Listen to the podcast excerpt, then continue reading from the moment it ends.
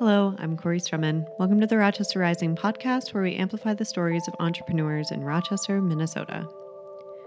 Today, we're jumping into our Co Starters series, during which we'll be chatting with four individuals with businesses and ideas who have participated in the 10 week business education program at Collider, further developing their ideas and building valuable connections through their cohorts. We're looking forward to hearing their stories and sharing them with you. Thank you for taking the time today to learn more about small business and the culture of entrepreneurship in our area. We hope that you learned something today from a local entrepreneur that can help you with your own journey. Rochester Rising is a part of Collider Foundation, a local nonprofit that activates, connects, and empowers early stage entrepreneurs in our community. You can learn more about Collider and how our organization can help accelerate and assist your journey at collider.mn. Today on the podcast, we chat with Angie Severson about her nonprofit organization, Miss Angie's Place, which fosters positive relationships through art, nature, community, and well being at a welcoming and inclusive community center. We'll also chat about her experience as a Co Starters participant. Let's get started.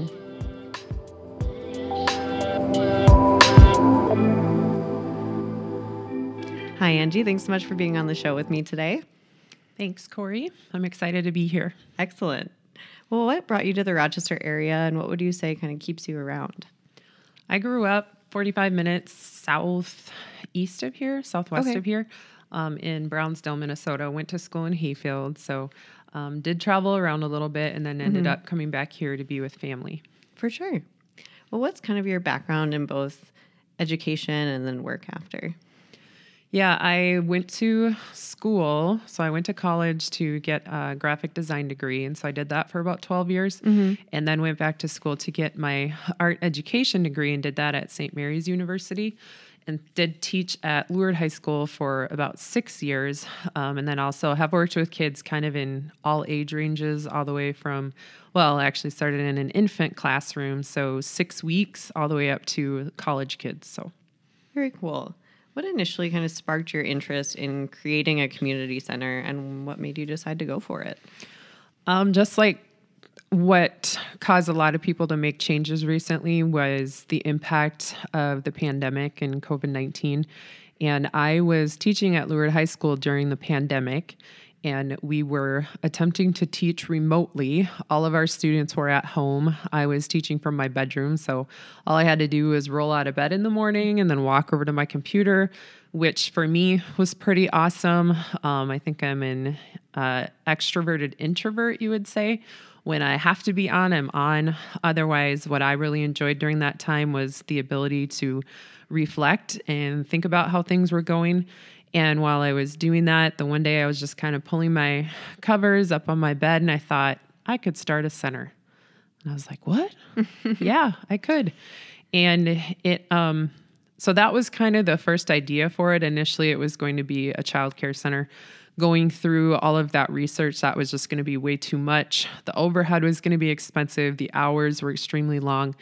And so then, as the plan kind of developed, then it became more Miss Angie's Place. Yeah, absolutely. Tell me a little bit about what Miss Angie's Place provides for the community and what services you offer there. So, our initial tagline is a safe space to gather and grow for people of all ages, and that is through art, nature, education, and well being. Um, it the main focus of it, I guess, the pandemic is what initially got it going, but mm-hmm. what helped me really um, to make this change was when George Floyd had passed away and just all the anger and animosity and everything around surrounding that situation that's when i was like i am done with all of these with everyone just being so frustrated and angry with each other. And so that was the big focus of miss angie's place is a place for everybody to feel that they're welcome and i hope mm. that that is what it's doing. Yeah absolutely. So it was kind of sparked, or your idea was sparked during the pandemic. What year did you actually get started then? So the idea for the whole thing was February of 2020.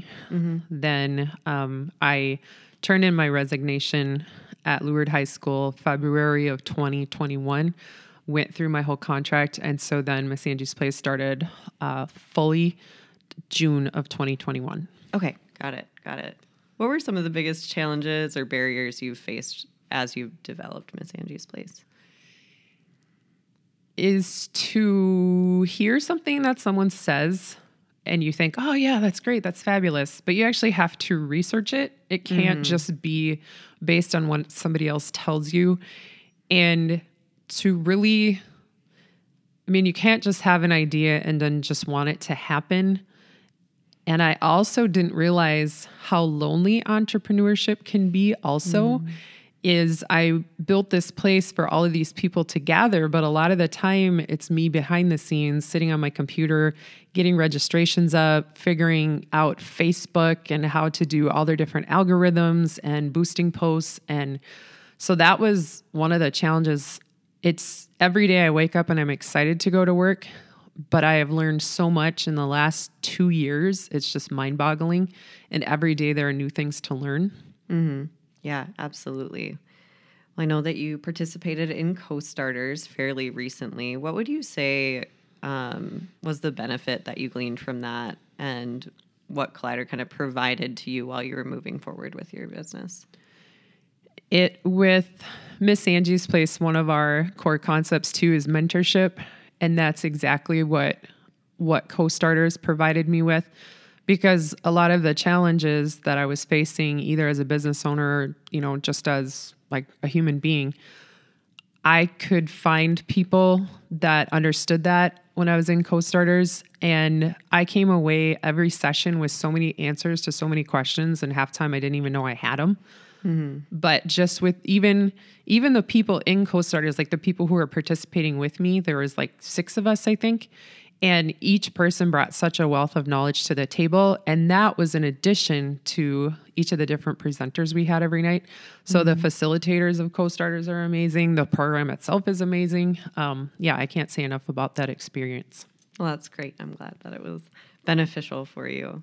Um, have you found kind of the Rochester area to be a receptive community for Miss Angie's Place? And it's not in Rochester proper, is it? It's no we're located in pine island minnesota which Okay. is 18 miles north on highway 52 Okay, sure. Well, have you found, I guess, in general, the the community to be receptive?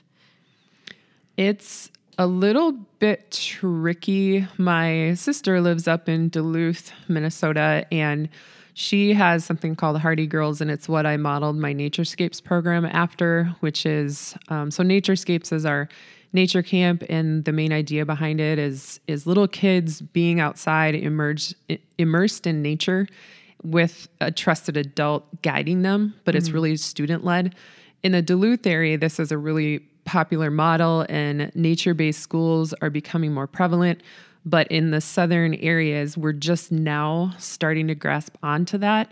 So that would be one thing. It's like maybe the model I've started is, you know, just a little bit too out there. The other thing, one of our initial pillars was spirituality. Mm. For this area, that was also hard because a lot of times we associate spirituality with Christianity. And if it's not Christianity, then that kind of puts people on edge. And so then that's that's been a struggle a little bit too. So but that's what you learn with entrepreneurship is like how can I pivot? How can I stay true to what I want to happen, but also make it marketable and make it palatable for people to want to buy into? mm-hmm. Absolutely. Well, what do you find most rewarding and enjoyable about your work? every day somebody different walks into the building and I don't know who that's going to be and it mm-hmm. just blows my mind. I've I had an art class or I have art classes last year. A mom walked in with her son. They are homeschooling. They're from the Minnesota area. She and her husband and her three sons have been living on a sailboat for 6 years off hmm. the coast of Panama. I had another lady walk in asking about sound bowls. I didn't know what that was. She started doing sound bowls with us for a year. Natalie Baker with the YMCA. So that's the part I love is just all these people I get to meet. And it's not just the like I have lots of kids in my summer camps, but it's meeting their families too. Like their mm. like I love talking with their parents and just learning things about them. So that that's the part I find the most rewarding is just all the people I'm getting to meet. Yeah, absolutely. That's wonderful. What's a piece of advice that you would give to someone considering starting a business? ask lots and lots of questions. Not just of other people, but of yourself and your higher power. Don't make any rash decisions, um, but also think about your personality too. Because, you know, even though I'm saying don't make rash decisions, maybe that's part of your personality. And if it is, then you just have to live with whatever the consequences of those decisions are. But yep, my my main um, my main thing would just be to ask a lot of questions and seek out people who have done this stuff before because mm-hmm. they're going to have a lot of good insight for you. Yeah, absolutely. Well, what are some of your hobbies and interests outside of work? My hobbies and interests are actually all of the stuff that are in our pillars. So, art, nature, education, and well being. So, actually, those are all the things that I love to do. I love to hike. One of my my bucket list items is hiking the Grand Canyon. Mm. And I'm 45 now, so I do need to do it pretty soon. but I heard that there's like an 85 year old that just did it. So I don't know. You can hike at any age. I know it's so strenuous, but yeah. Well, excellent. Thank you so much for taking the time to share some more about Miss Angie's Place and for being here today. Yes, it was fabulous. Thanks for having me in. My pleasure.